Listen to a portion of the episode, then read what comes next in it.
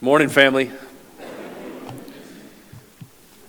If you would turn over to John chapter 12, that's where we're going to be taking our lesson this morning as we continue our journey through the Gospel of John.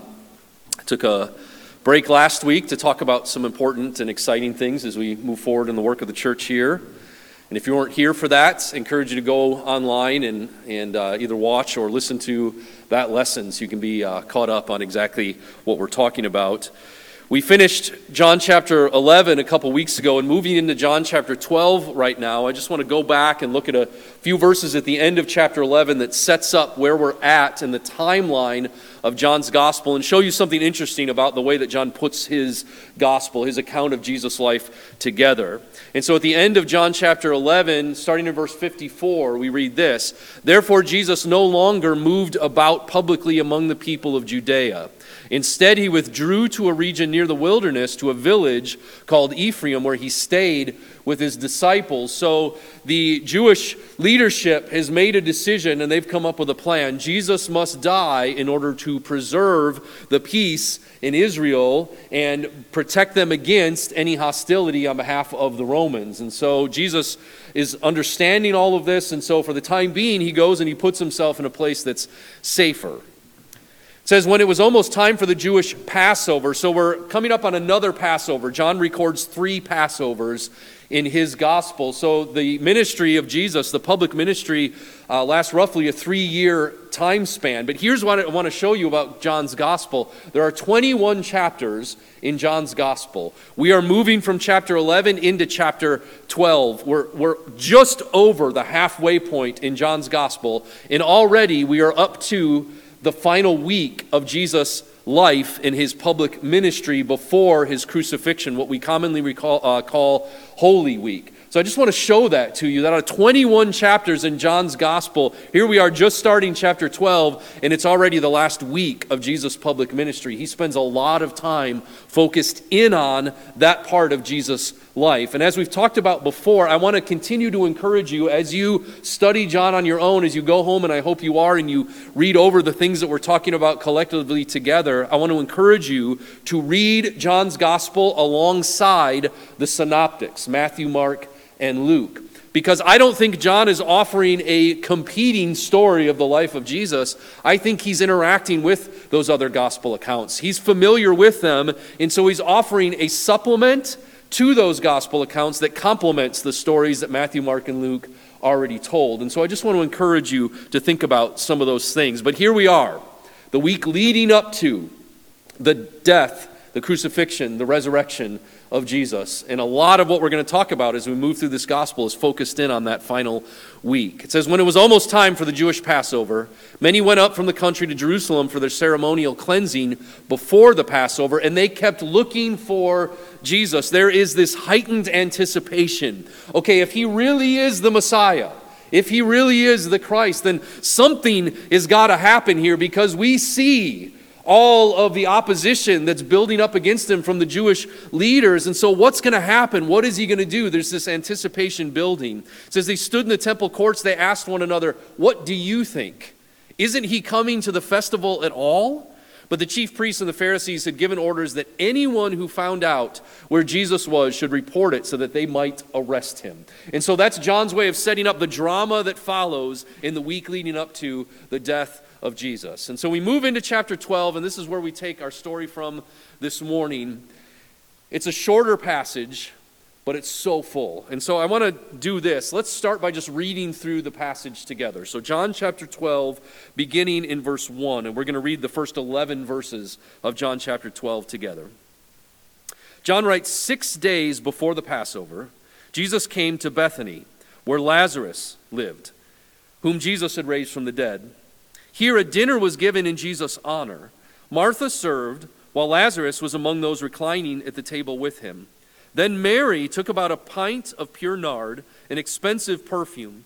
She poured it on Jesus' feet and wiped her feet with her hair, and the house was filled with the fragrance of the perfume. But one of his disciples, Judas Iscariot, who was later to betray him, objected, Why wasn't this perfume sold and the money given to the poor? It was worth roughly a year's wages. He did not say this because he cared about the poor, but because he was a thief. As keeper of the money bag, he used to help himself to what was put into it. Leave her alone, Jesus replied. It was intended that she should save this perfume for the day of my burial. You will always have the poor among you, but you will not always have me. Meanwhile, a large crowd of Jews found out that Jesus was there and came not only because of him, but also to see Lazarus, whom he had raised from the dead. So the chief priests made plans to kill Lazarus as well. For on account of him, many of the Jews were going over to Jesus and believing in him. So we're still talking about the aftermath of what we found out in chapter 11 when Jesus calls dead Lazarus by name and brings him out of the tomb alive, showing that Jesus was in fact the resurrection and the life that he claimed to be. But the, the Jewish leaders who are in opposition to everything about Jesus' ministry are so confounded by all of this that they decide even Lazarus has to die. And just as an aside, something that's interesting, I think. Lazarus plays such an important role in the Gospel of John, and yet we don't have any of his talking recorded. There's nothing that Lazarus says that's recorded for us. I just find that very interesting, right? And yet, such an important character. Okay, so a few things I want to point out about this text. Number one is what Mary does this humble act of service that endears her to Christians forever. This humble act of service where she takes this expensive perfume and anoints Jesus' feet with her hair. This account is recorded for us in Matthew and Mark as well. We'll talk about Mark's account in just a few minutes, but we're going to zero in on what John says here. Then Mary took a pint of pure nard, an expensive perfume. How expensive was it? A year's wages. Right? This is, this is not a, a cheap thing that she is doing here. This is not a leftover can of, box, of uh, Axe body spray. All right, this is something very pricey, very valuable. She understands the value of this and she uses it purposely for this purpose to anoint Jesus, to celebrate Jesus, to thank Jesus. Remember, they're, they're at this feast that's put on in Jesus' honor. The way for Lazarus' family, remember, there's Lazarus and his two sisters, Mary and Martha, a way for them to show Jesus how grateful they are for what they did for Lazarus and for their family. And so Jesus comes back down to the area of Jerusalem, putting himself at risk, comes back towards Jerusalem to the little town of Bethany so he can take part in this meal. And during that meal, Lazarus is reclined at table with Jesus. Martha is busy serving in her own way, preparing the meal. But Mary isn't. Mary is doing something different. She's anointing the feet of Jesus with her hair. We are, in this life, attracted to certain things. We are attracted to power. We are attracted to authority. We are attracted to notoriety and attention. We're entering into yet another tumultuous uh, season in our country where people are going to be pitted against each other in a vie for power. Who can overpower the other power, party so that we can have our way in the future of this country? We are used to the world working this way. And yet, in spite of that, we see Mary offering us something completely different, a different picture of life. What does it mean to be a follower of Jesus? This is a room filled with people who loved Jesus, people who devoted themselves to following Jesus. And yet, among all of that room, it's Mary whose example rises to the forefront as she humbles herself in this act of service. But there's some criticism that's going to be coming her way. And you can imagine that happening whenever someone puts themselves out there in an act of great service. It's always drawing attention to themselves. And so the question becomes well, are you doing that on purpose? Are you looking for the notoriety and attention? Is that what Mary is doing here? Is she just simply wanting to show off? Look at how much I love Jesus, and so she makes herself the center of attention. You can imagine a sister like Martha accusing her of that. Anybody have a sibling who's prone to jealousy sometimes? And even in your best attention, they have a way of tearing you down. We don't like it when siblings get attention, right? Now, I'm not accusing Martha of that, but you can see how it works in human relationships that she could be thinking that. Why isn't she in here helping me? She's just looking for attention again. But Jesus doesn't accuse Mary of that. She's going to come under fire, we'll talk about it in just a minute, for the fact that she wasted this expensive perfume. What else could you have done with it? But Mary's motives are pure. And what she shows us is that discipleship really looks totally different from the way human life looks in the rest of the world. Those things we chase after in life are of no value in the kingdom.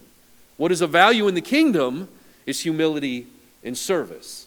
And Mary puts both of those on full display here. In Matthew chapter 18, there's a couple times in Matthew's gospel where Jesus' disciples are struggling with this. And Jesus uses these as teaching opportunities to help them look into the nature and the character of the kingdom that was to come. So, at that time, Matthew 18, some of his disciples come to Jesus and they ask him this question Who then is the greatest in the kingdom of heaven? And you can imagine a group of them coming, and they're all hoping what?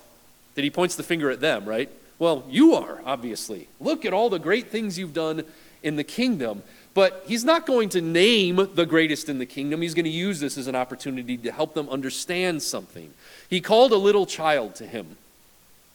And he placed the child among them, and he said, Truly I tell you, unless you change and become like little children, you will never enter the kingdom of heaven.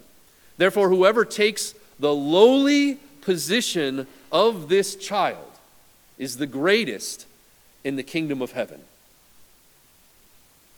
Who is the greatest in the kingdom of heaven? Is it the person who can stand up here and deliver the most powerful sermon you've ever heard? Are they the greatest in the kingdom of heaven?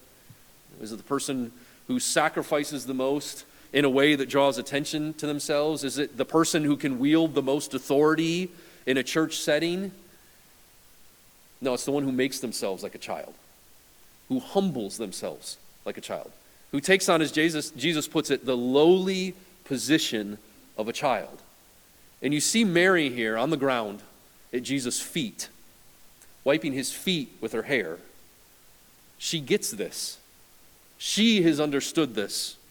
And so she's the one that we talk about in this story. Later on in Matthew chapter 20,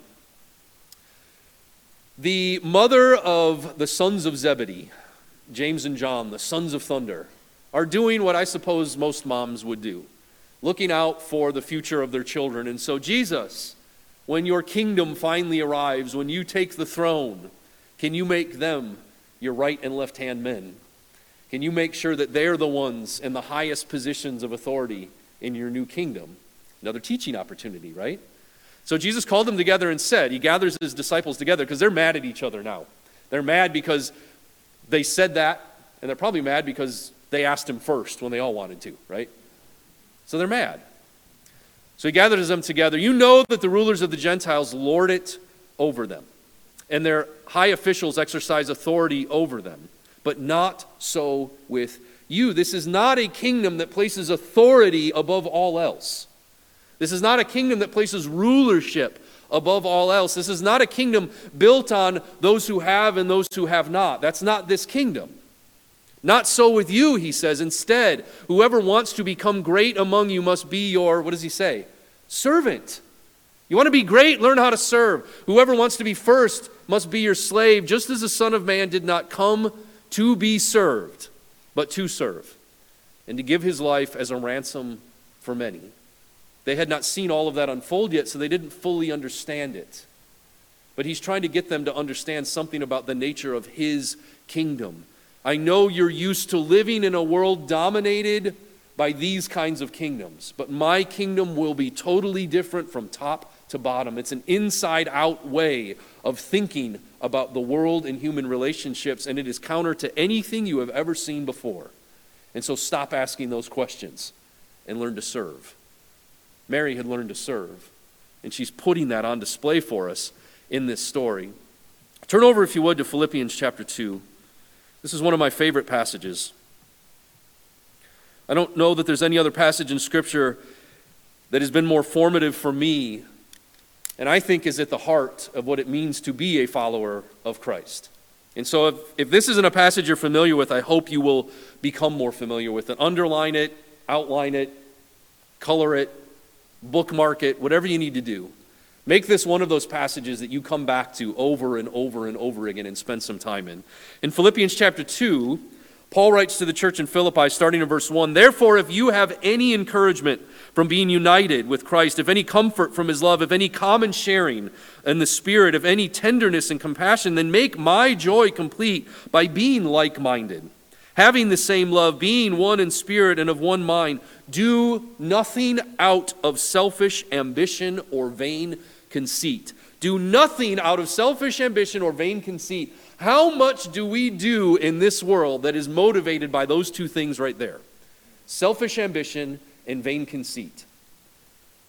Not only do we engage in those things, but we live in a world that actively promotes those things. This is how you get ahead. Ahead of whom? Everybody else. The whole idea is for you to get ahead, other people have to what? Fall behind, right? It's all about putting others beneath you. And in Christ, the whole thing is flipped upside down. In Christ, it's all about putting others above you. And so do nothing from selfish ambition or vain conceit. Rather, in humility, value others above yourselves, not looking to your own interests, but each of you to the interests of others. That's a profoundly different way of thinking about life than the way the world offers us.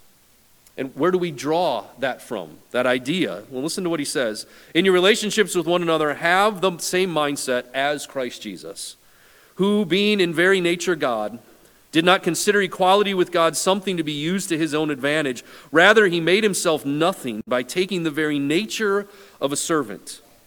Being made in human form and being found in appearance as a man, he humbled himself by becoming obedient to death.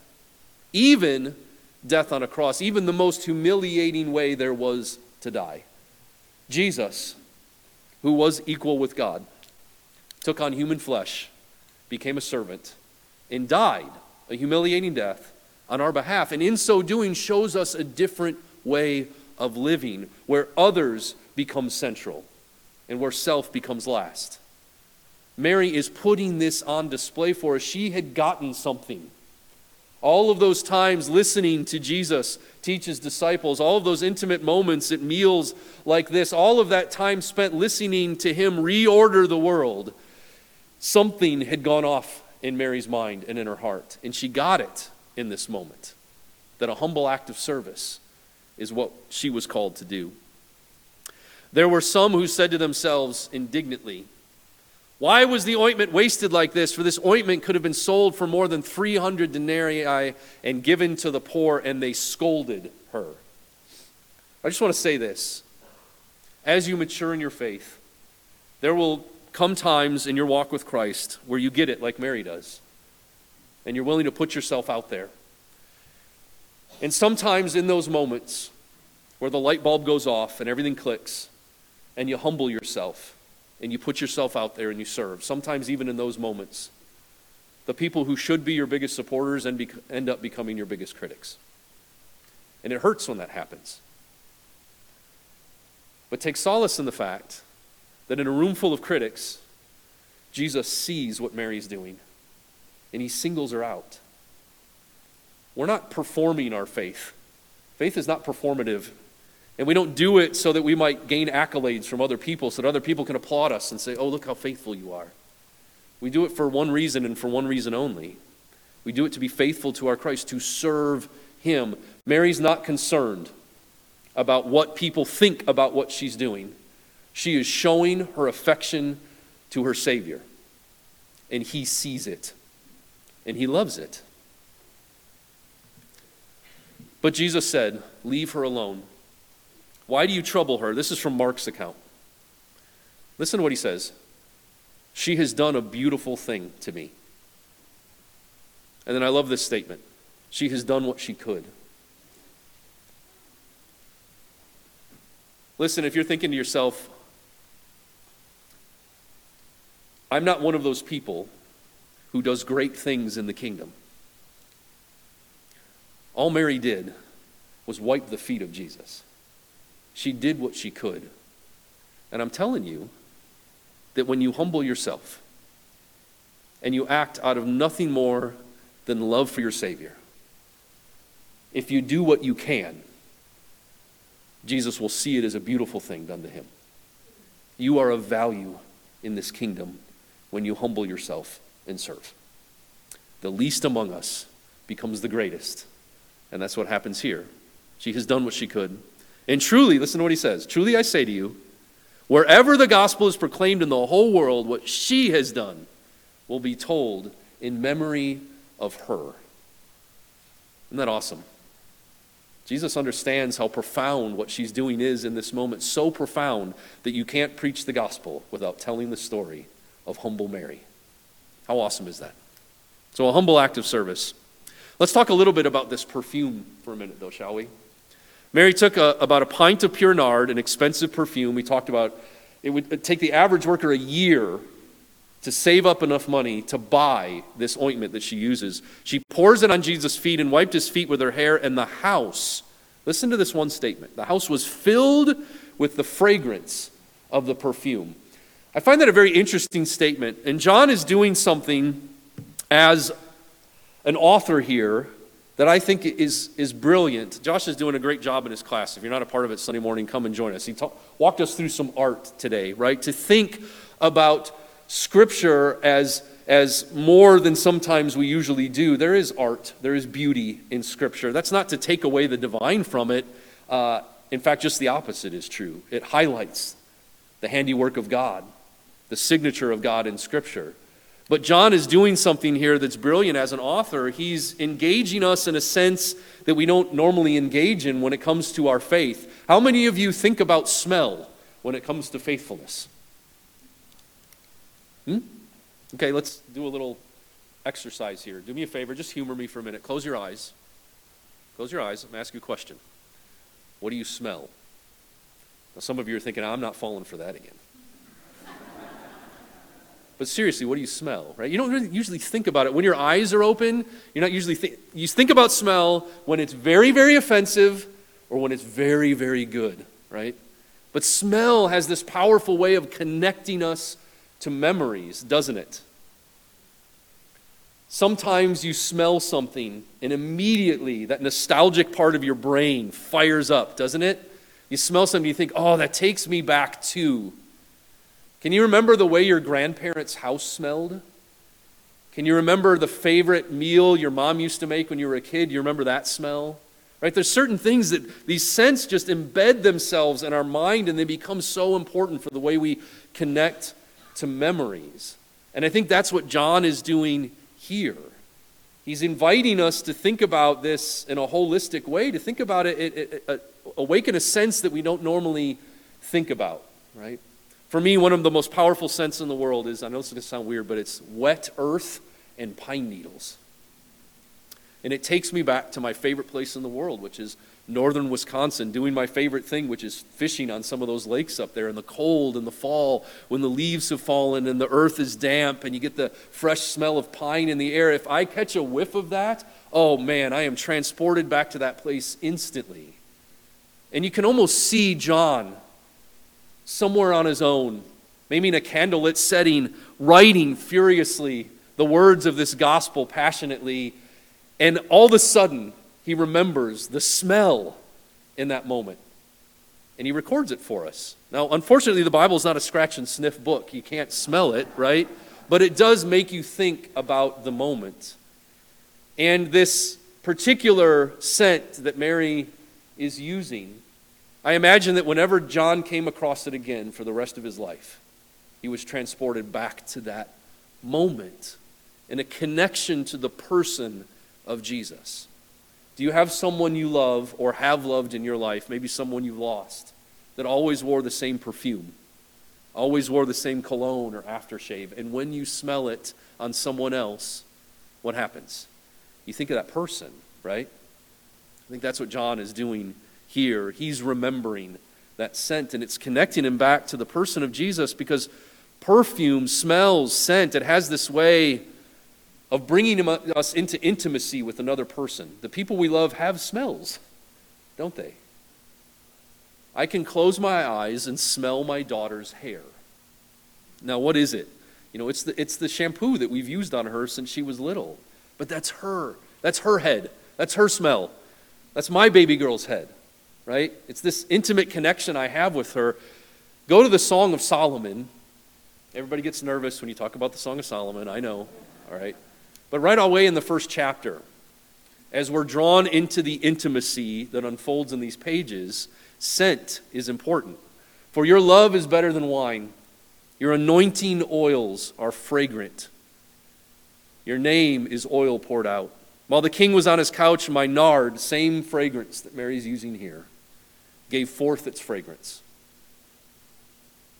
Mary is connecting herself to Jesus in an intimate way, not in an inappropriate way, by the way, but in an intimate way with the person of Jesus. She has understood something about who Jesus is in this moment. Back in chapter 11, her sister Martha made a great statement of faith.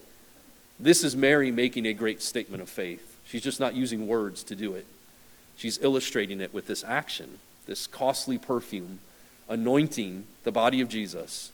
And the scent fills the room, connecting everyone in that room to this moment that will be locked in their minds forever.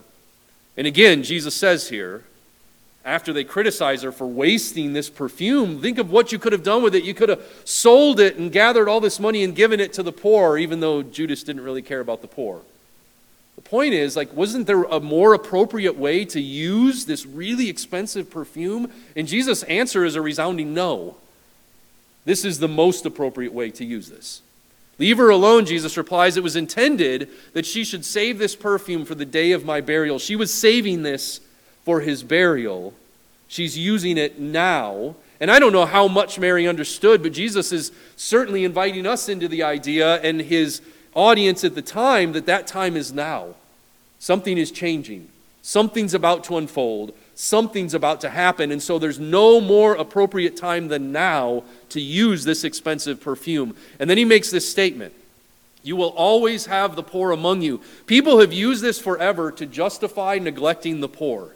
You are reading this backwards if that's what you get out of this text. Jesus is not saying, Don't worry about the poor, they'll always be around.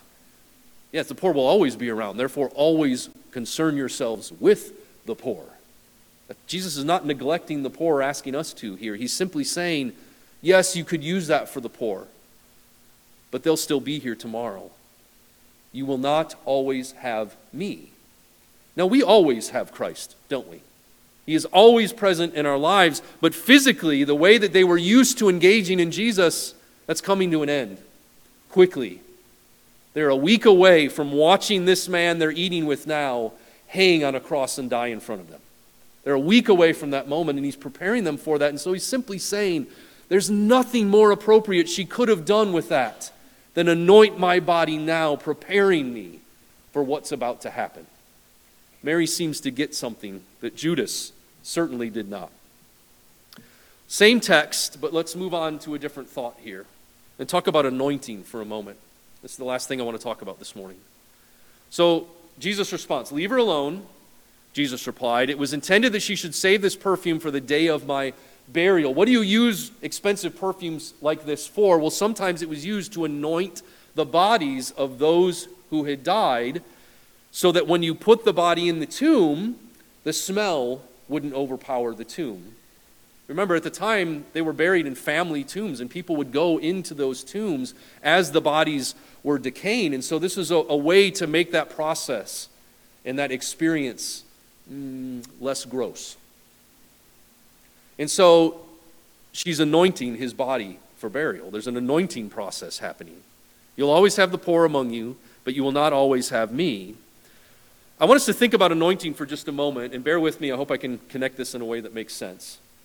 Okay, Jesus is about to enter Jerusalem as royalty. We're going to talk about that in our next lessons. And as he does so, the people of Jerusalem are shouting out, Hosanna, son of, anybody remember? David.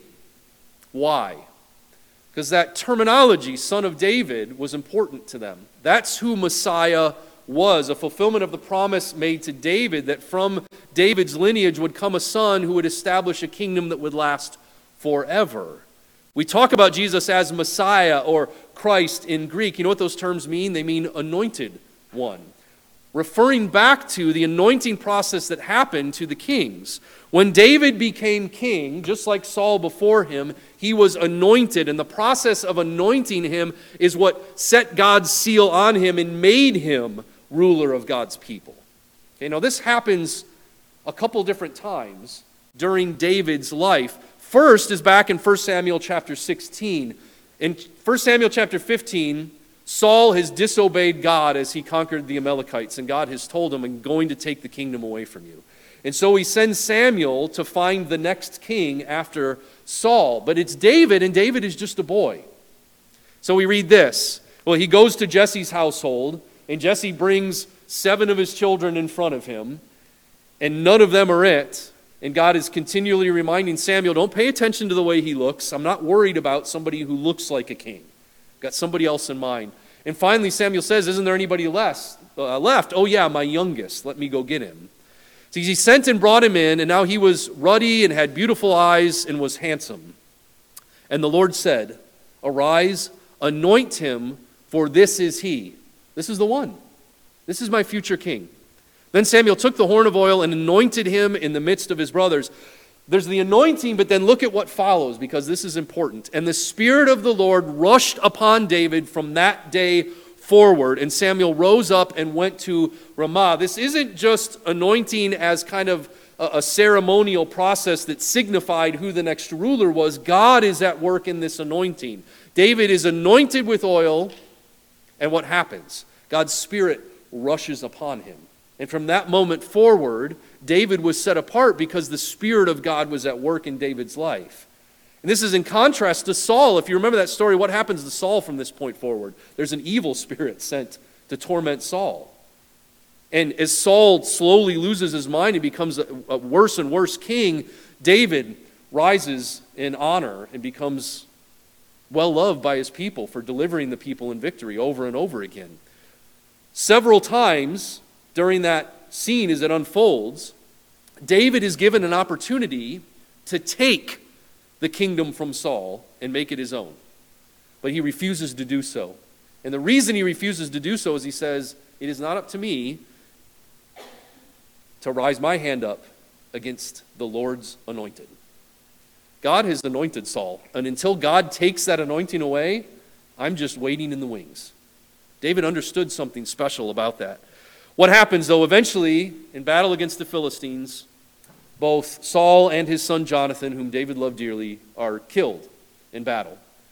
David gets word of this, and David is anointed again, but this time he finally becomes king, but only of the tribe of Judah. Because one of Saul's other sons, is anointed king over Israel. And so there's this battle taking place, this war between David's household and Saul's household. And it's not until that other son of David is murdered in his sleep by some zealots that the children of Israel now come, all the tribes together, and tell David, We want you to be king, and anoint him as king. So this is the second time David is fully anointed. This happens in 2 Samuel chapter 5, verses 1 through 3. It says, Then all the tribes of Israel came to David at Hebron and said, Behold, we are your bone and flesh. In times past, when Saul was king over us, it was you who led out and brought in Israel. And the Lord said to you, You shall be shepherd of my people Israel, and you shall be prince over Israel. So all the elders of Israel came to the king at Hebron, and King David made a covenant with them at Hebron before the Lord. Listen, and they anointed David king over Israel. Now he is ruling as God intended, as God's anointed king over all the tribes together. So he's anointed in private when he's a young man. He's anointed in public now and actually takes on the crown at this moment here. I want to show you something. In Jesus fulfilling the promise that God would send his anointed one, the Messiah, a descendant of David, to become that king who would usher in a new kingdom that would never end. Jesus is also anointed twice. Once at his baptism. In Matthew chapter 3, verses 16 and 17, it says, And when Jesus was baptized, immediately he went up from the water. Behold, the heavens were opened to him, and he saw the Spirit of God descending like a dove and coming to rest on him. And behold, a voice from heaven said, This is my beloved Son, with whom I am well pleased. At the very beginning of Jesus' earthly ministry, at his baptism, he is anointed with the Spirit like David was as a young man. God sets his Spirit on Jesus, just like he did David, as a sign of who he would become. But this is the beginning of his ministry. This is at the end of Matthew chapter 3, the very next passage. That same Spirit leads Jesus in the wilderness to be tempted, and it's after that that he begins his public ministry. But just anointing in private doesn't make you king. You have to be anointed like David was as king. When does that happen in Jesus' life? And I would suggest to you it happens here. We think about Holy Week, we think about the Passion of Christ, we think about all the events leading up to his death, from, from this event and Palm Sunday forward to the crucifixion. We think about it as this tragedy that unfolds, and in many senses it is. But this is also a coronation. Jesus is becoming king in these moments. People don't understand that. But in Mary's anointing of Jesus with oil, she is anointing him as Messiah, the anointed one, the Christ. She has done what she could. She has anointed my body before burial or in preparation for burial. But listen, this is the thing about Jesus, and it goes back to that upside down, inside out kingdom we're talking about. At Jesus' death, he became king. We're going to talk about this more. But what happens? What does Pilate do with Jesus? What do the, the guards do as they're mocking him? They put a what? Crown of thorns on his head. And they put a purple robe on his body. And what hung over him on the cross? This is Jesus, what? King of the Jews. Look, they thought they were mocking him there. But what they meant as mocking, God is using as a signal. No, this is the King of the Jews. This is a coronation. And it begins as his anointing now at the beginning of this week as these events unfold. Jesus would become king. How do people become kings? By defeating their enemies, right? How did Jesus become king? By dying for his enemies. This is a different kind of king and a different kind of kingdom. And the things we're going to see as this week unfolds, as we journey throughout the rest of the Gospel of John, need to inform us of the kind of disciples that we need to be. If we miss this, we miss everything. If we don't understand that the kingdom was built by a God who died for those he came to save, then we understand nothing about the nature of the kingdom.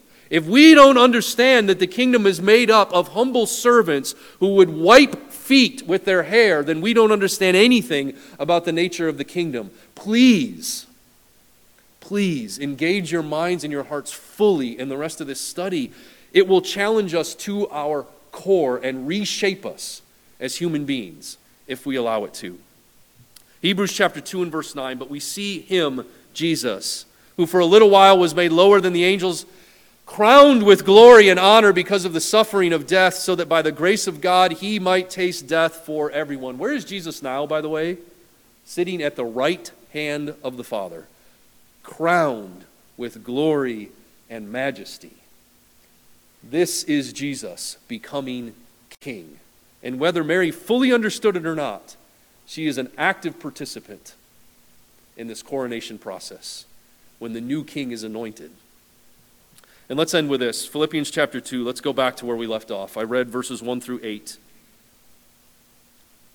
establishing the idea that we, like Christ, should put others before ourselves.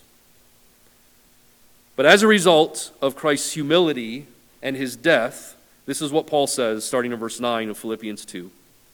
Therefore, God exalted him to the highest place and gave him the name that is above every name, that at the name of Jesus every knee should bow in heaven and on earth and under the earth, and that every tongue acknowledge that Jesus Christ is Lord to the glory of God the Father. We are here this morning to acknowledge that reality that Jesus has been exalted, that his name is above every other name, and that all of our knees are bowing before the name of Him this morning. And as we bring this lesson to a close and we gather around to sing one more song, I invite you to set your mind on the cross and on the empty tomb. As we get ready to take communion together, we think about the sacrifice that he made and how, in humble service, he reshapes everything about the world and what we understand our role to be in this world. With that, the lesson is yours. Let's stand and sing. If there's any way we can serve you, please let us know by coming forward now. Let's stand and sing. I'm in the way, the bright and shining way, I'm in the glory land.